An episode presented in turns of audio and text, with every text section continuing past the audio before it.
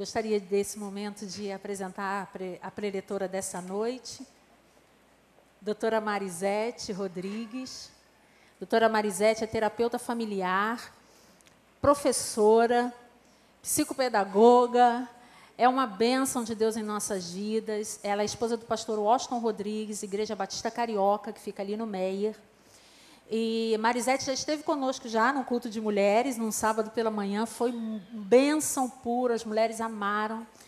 E achei legal também porque ela conhece a Flávia, né?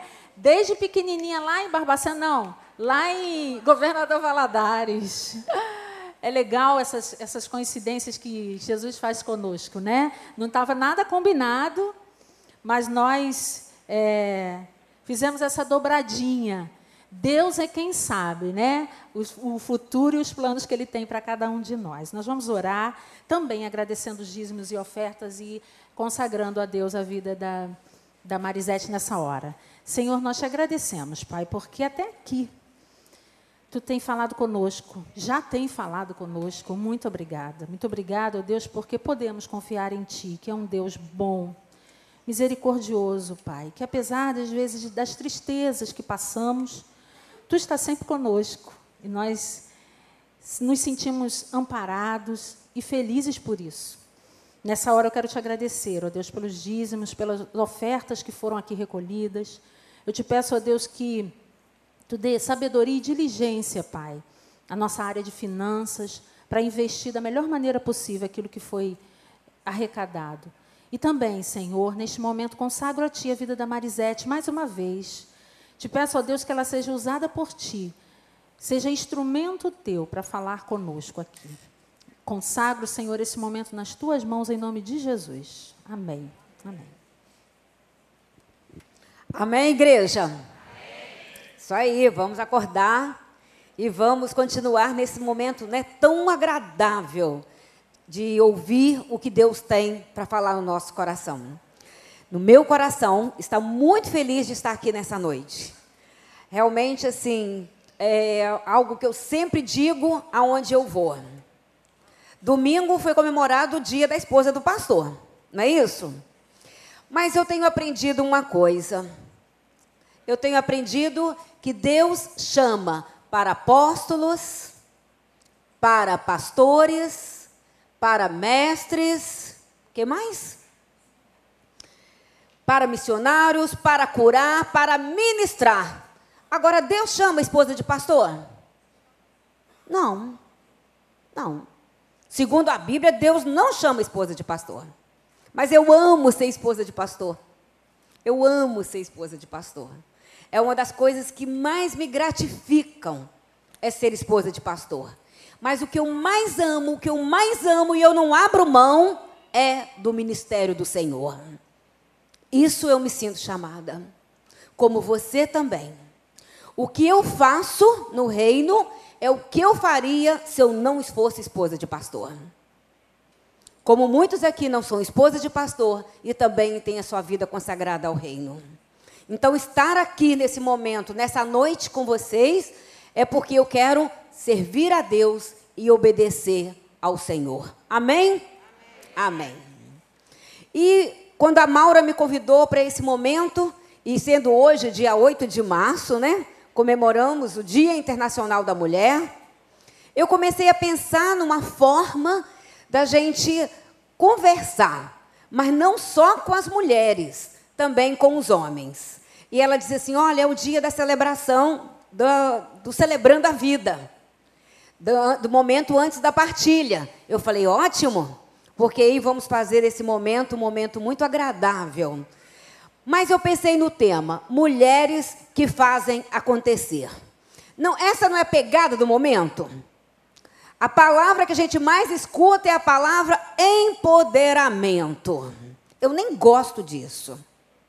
Porque parece que o poder de Deus chegou só agora. Concordam? E nós não somos empoderados. Quem tem o poder é Deus. Ele que é o poder. Nós somos humildes servos do Deus Todo-Poderoso. Mas nós precisamos movimentar a vida. porque Deus nos fez para termos uma vida em abundância. E aí, falar em movimentar a vida e reencontrar tantas pessoas que eu olho assim, não tem um lugar, Maura, que eu olho e não encontro uma pessoa que eu conheça que meu coração se alegra, né, Darília e Joel? Lá de trás. Realmente eu conheço a Flávia e o Sadson. A Flávia cantava quando ela estava lá nos juniores. Ela já cantava e pegava o microfone e arrebentava. Deus já usava. Mas eu pensei nessa foto aqui. Essa foto, Rosângela, é lá em Mendes Pimentel. A Rosângela foi minha pastora lá em Mendes Pimentel, no interior, na roça de Minas Gerais. E nós estamos juntas aqui hoje. Isso é para a honra e glória do Senhor. Amém? E essa foto é uma foto. Vocês já viram quem eu sou nessa foto, né? Já estou aí meio enfesada. Meu irmão mais velho, a minha irmã, somos cinco. A minha irmã na cadeirinha, é a do meio, tem dois acima, dois abaixo, e eu do lado ali. E eu fiquei pensando assim, gente, que semente eu sou para que eu tenha que fazer acontecer.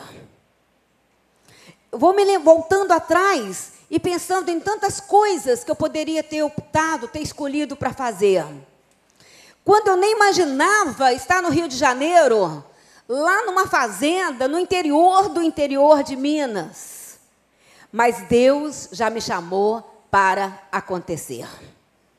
E eu quero contar rapidamente para vocês. Nós não vamos ler, porque é um texto bem conhecido, a história de, do nascimento do, de Moisés. Nós conhecemos a história de Moisés, que eu, a, uma época que todos os crianças, garotos que nascessem, meninos, deveriam ser mortos, mortos.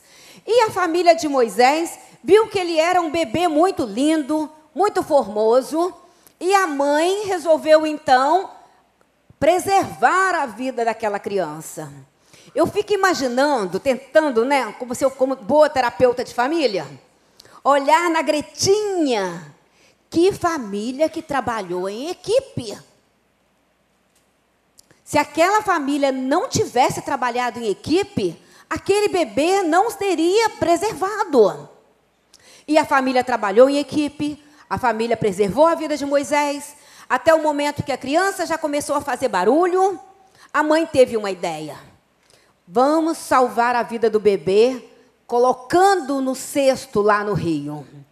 E aí a Bíblia diz que Miriam, a irmã dele, levou aquele cestinho, colocou no rio, apareceu a filha do rei na época, de Faraó, se encantou com a criança, quis ficar com ele.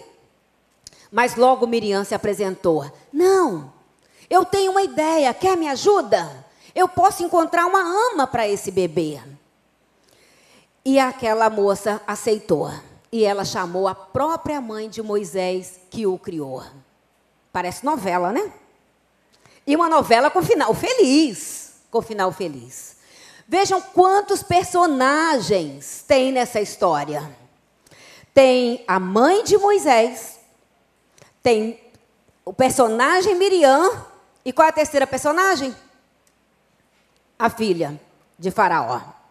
Três mulheres ali para fazer acontecer. Bastaria uma delas medrar, paralisar, desistir, que teria dado tudo errado. E eu fico pensando em cada uma delas. Eu fico imaginando na mãe de Moisés... Eu tenho, nós temos duas filhas, Thaís e Tatiana. Eu fico imaginando, meu Deus, será que eu teria coragem de colocar minha filha no cestinho para salvar a vida dela? E eu aprendo muito com a mãe de Moisés, porque como mãe, para preservar a vida do filho, ela abriu mão.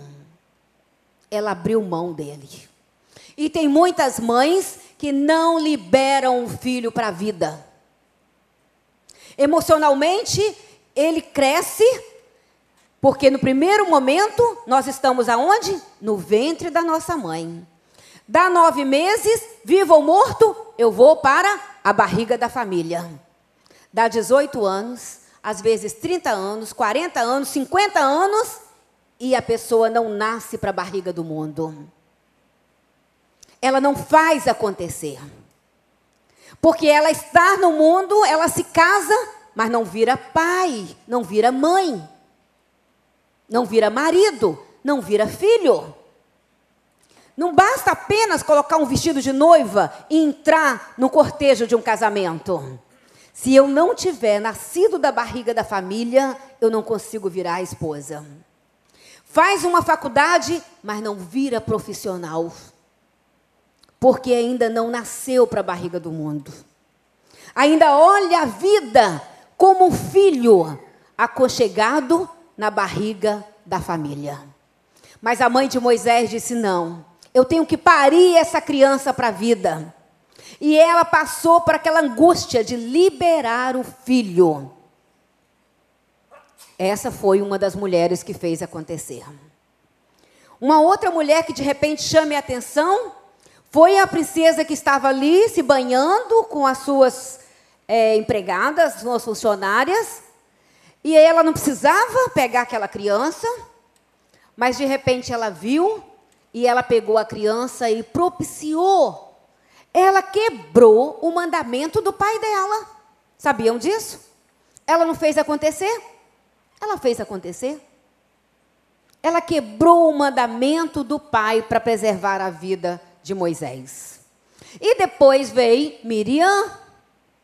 Miriam é a personagem que eu mais gosto dessa história.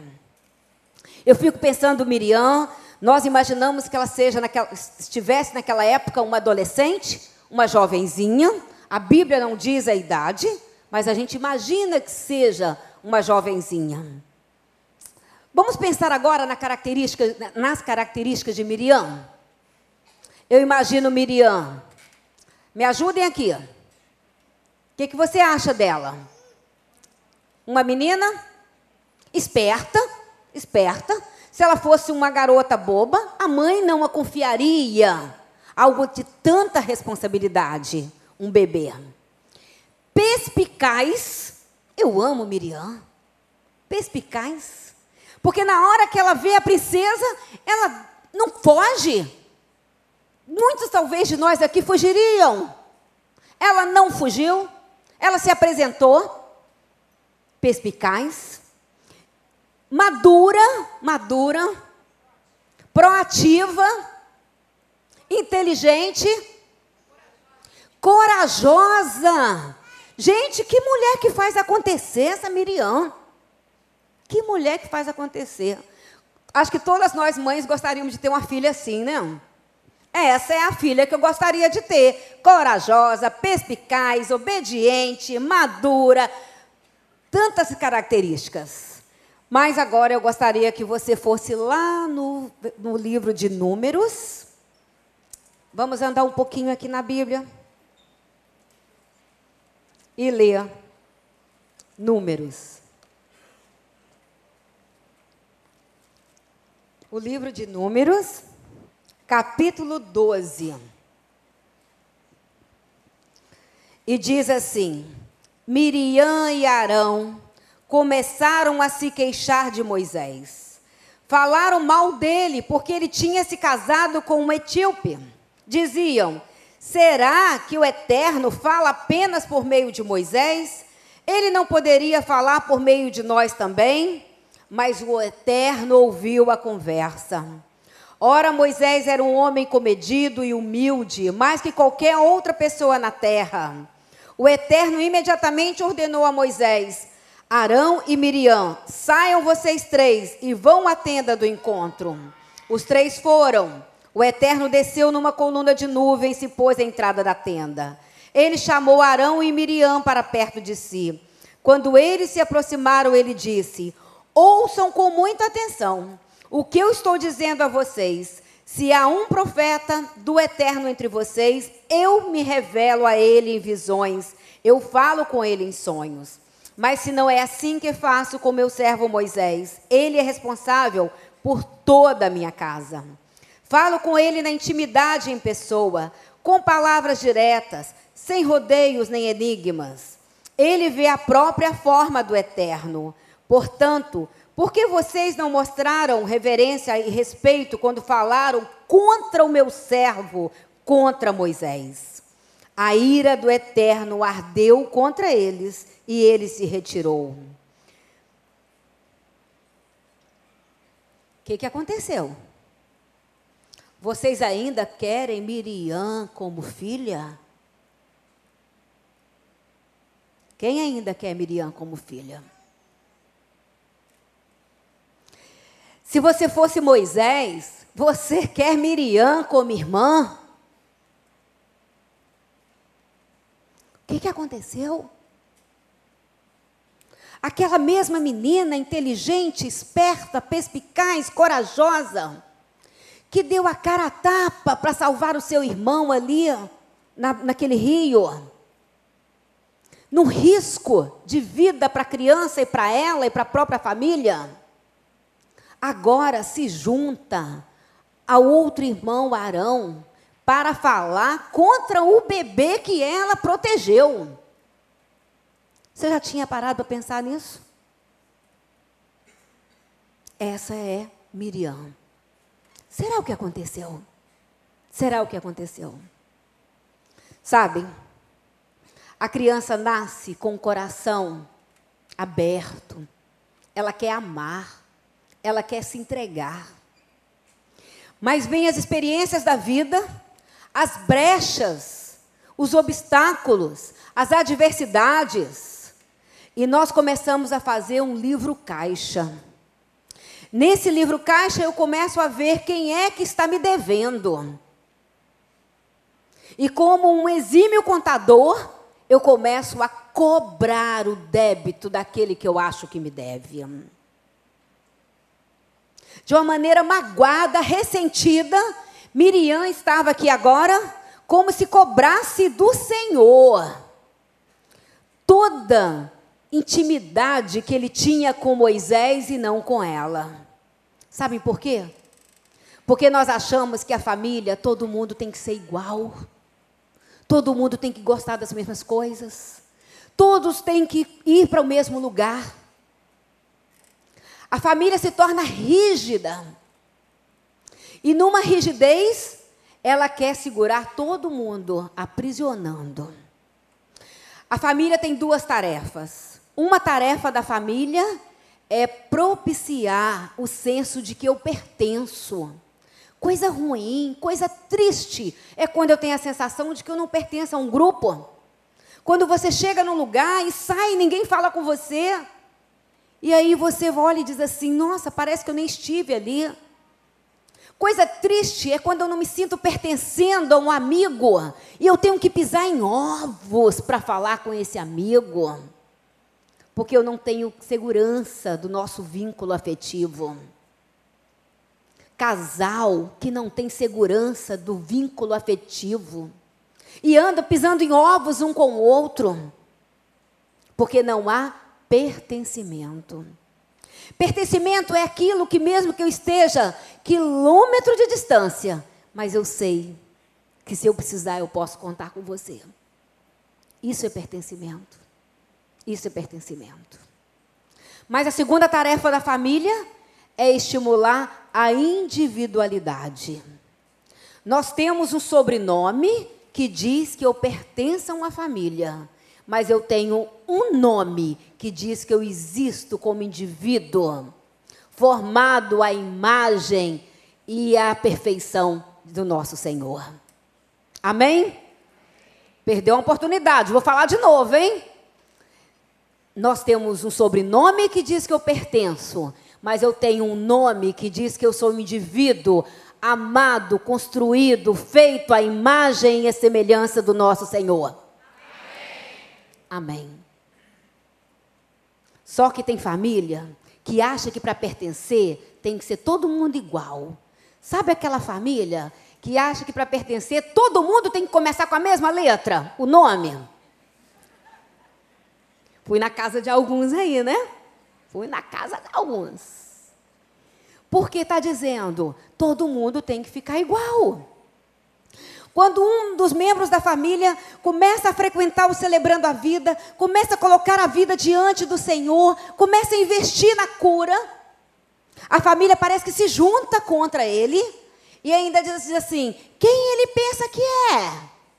Quem ela pensa que é? Está cuspindo no prato que comeu. Deixa ver. Quando ficar lá na pior, parece que está torcendo para a gente ficar na pior. Mas o nosso Deus nos fez capazes para acontecer. E muitas vezes nós adoecemos, abrimos mão da vida abundante que Deus tem para cada um de nós, para continuar na família. Para continuar na família. A família se junta, como se estivesse trancando a porta. Você só pode pertencer. Mas para acontecer, eu tenho que existir. Eu tenho que existir.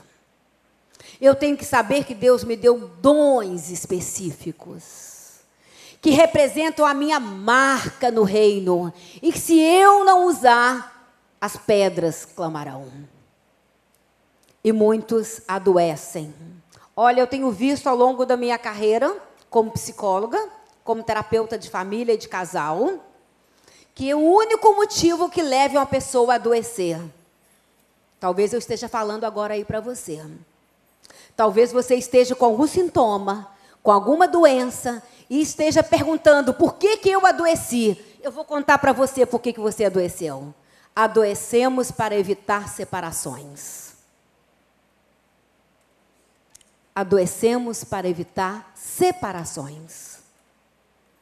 Todos os problemas para serem resolvidos, algum tipo de mudança e de separação vai acontecer. Eu esqueço que toda união pressupõe uma separação.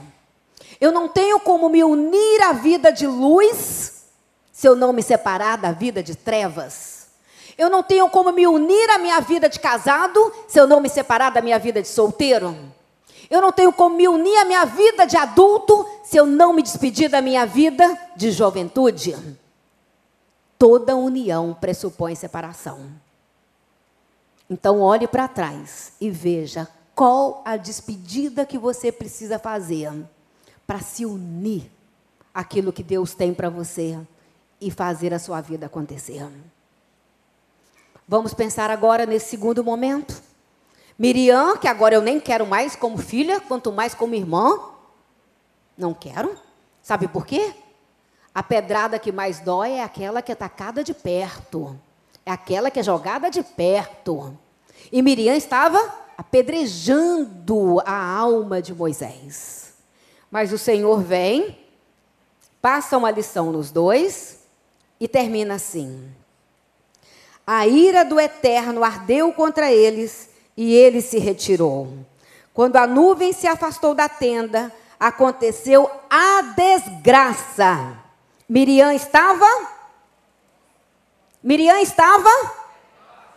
Miriam estava leprosa. Miriam estava leprosa. Sua pele parecia neve. Arão olhou para Miriam e concluiu: é lepra. Logo fez o diagnóstico. E ele disse a Moisés: por favor, meu Senhor, não seja tão duro contra nós por causa desse pecado tolo e impensado.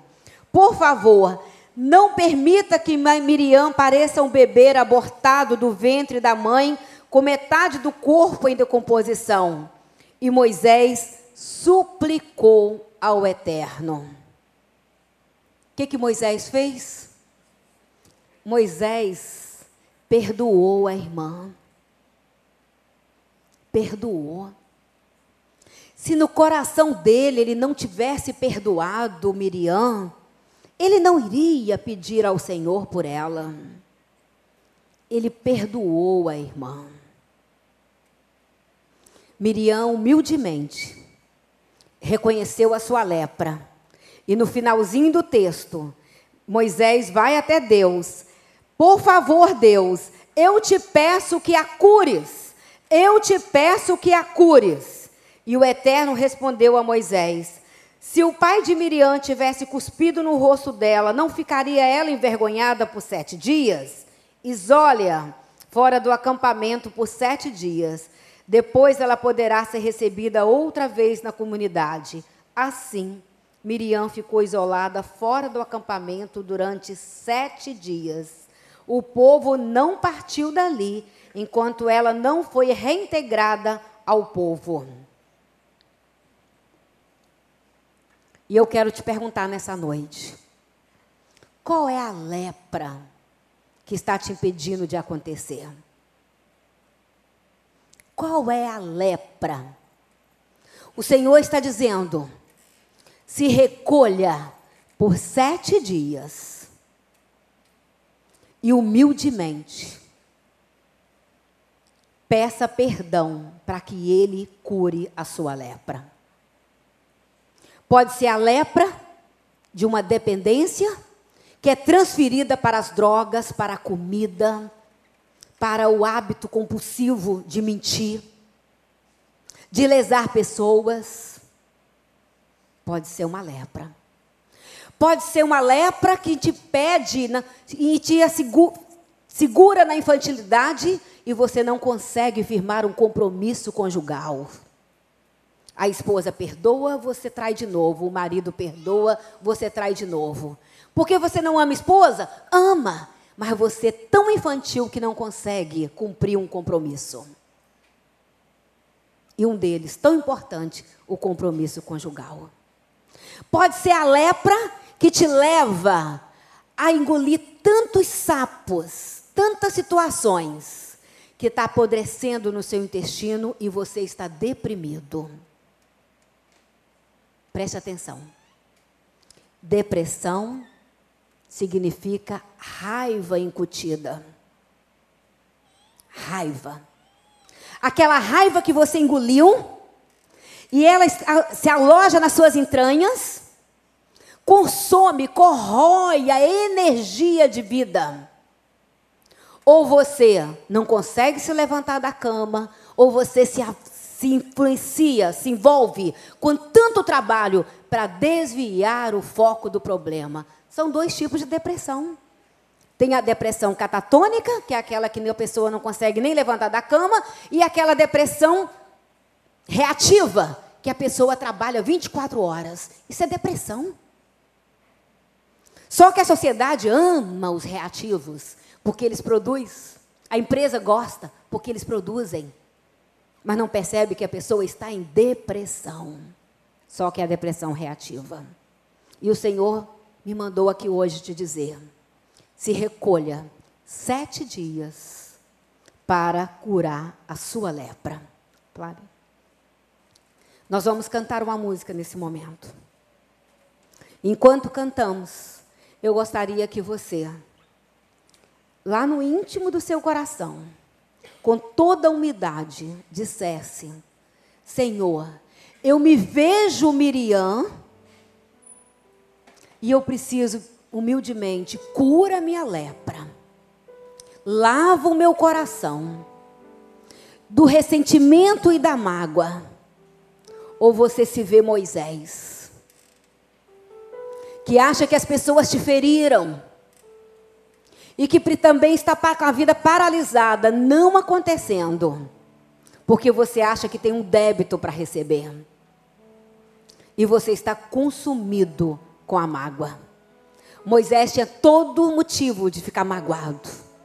Mas se ele também ficasse magoado, seria essa a lepra dele, que o Senhor iria ter que trabalhar e curar.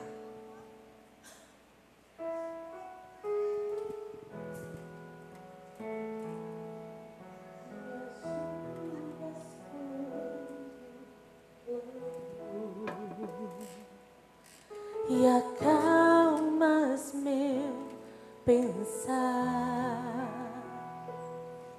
me levas pelo fogo, curando todo meu ser. Confio em ti. Confio. Se essa palavra fez sentido para você, eu gostaria que você ficasse de pé. Ficando de pé como uma maneira de dizer: Senhor, eu reconheço que eu estou leproso. Eu reconheço que eu me juntei a outras pessoas. Falei mal do meu marido. Falei mal dos meus pais. Falei mal dos meus pastores, dos meus líderes da igreja. Falei mal dos meus colegas de trabalho. Mas eu estou aqui diante de ti. Eu quero me recolher para ser curado da minha lepra. Confio em ti. Talvez essa palavra tenha feito sentido para você, porque você se sente como Moisés, que acha que alguém ficou te devendo. Tem pessoas que no seu livro caixa leva o débito de um pai, de uma mãe. E o nosso pai e nossa mãe é tão humano quanto nós somos. Acertaram e erraram. Mas se eu não liberar perdão, a minha vida não acontece. E como Moisés, peça ao Senhor pela vida deles.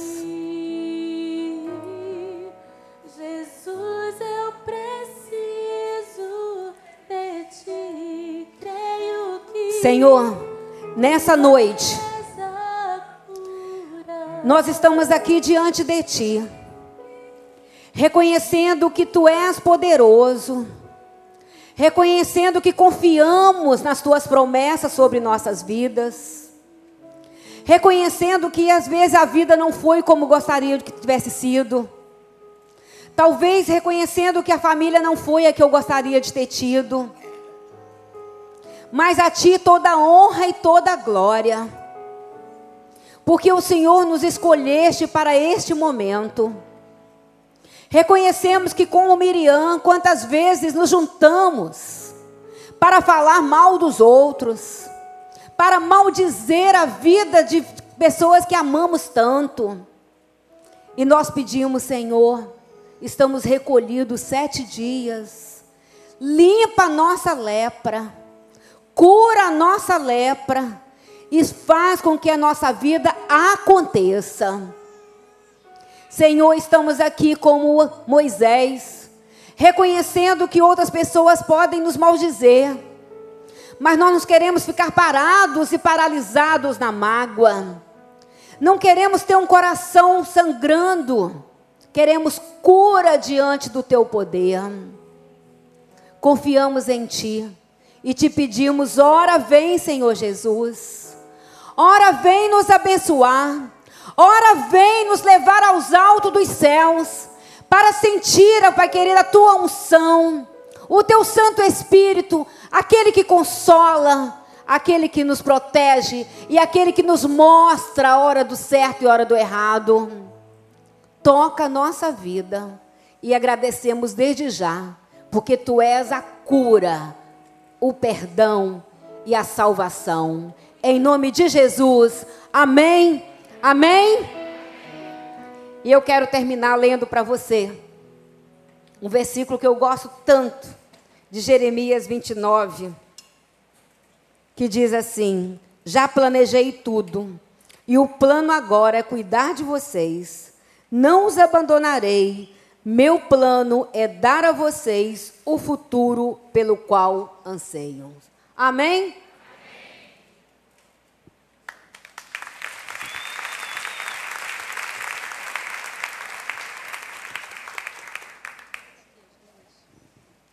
Gostaria de agradecer a vida da Marizete, doutora Marizete, da Flávia também. Como não poderia deixar, né, de acontecer, o culto é de mulheres, né? E a gente tem que dar uma lembrancinha para a preletora e para, e para a nossa cantora. Marizete, Deus te abençoe, tá bom? Flavinha, Deus te abençoe, tá bom? Agradeço imensamente estar aqui. Se você quiser, eu trouxe uns dez livros sobre família, e um livro que o Washington acabou de escrever, que é, ele usou a oração da serenidade, e o título do livro é Um Dia de Cada Vez. Amém? A Flávia também trouxe os C Ds dela, vão estar ali na frente, na nossa ilha ali da recepção. Se você, ao final, quiser adquirir tanto o livro como o C D, podem ficar à vontade. Amém? E eu gostaria de passar a palavra ao pastor Daniel, para conduzir esse momento, encerramento do Celebrando a Vida, agradecer de coração essa oportunidade que ele nos deu como Ministério de Mulheres de estar aqui, e dizer que nós estamos trabalhando, as mulheres da igreja estão trabalhando. É, daqui a pouco vocês vão começar a ouvir falar sobre cursos e outras coisas também. Ore por nós. Vamos orar agora. Estenda suas mãos para cá. Pai, no nome de Jesus, que a tua vida, a tua graça, o teu amor, a tua misericórdia sejam sobre a irmã Maura, no nome de Jesus, e sobre todo o Ministério de Mulheres que ela está desenvolvendo. Frutifica, Senhor, sobre a vida dela, no nome de Jesus. Multiplica sobre ela a graça, e que muitas mulheres, através da vida dela e de sua equipe, sejam alcançadas no nome de Jesus. Dá a ela sonhos, visão, estratégias e, sem, e pessoas, ó Deus, que cheguem-se a ela, para receberem das mãos dela e da sua equipe a tua palavra, Senhor, e a tua misericórdia. Assim nós oramos no nome de Jesus. Amém. Amém. Obrigado, irmã Maura. Deus abençoe.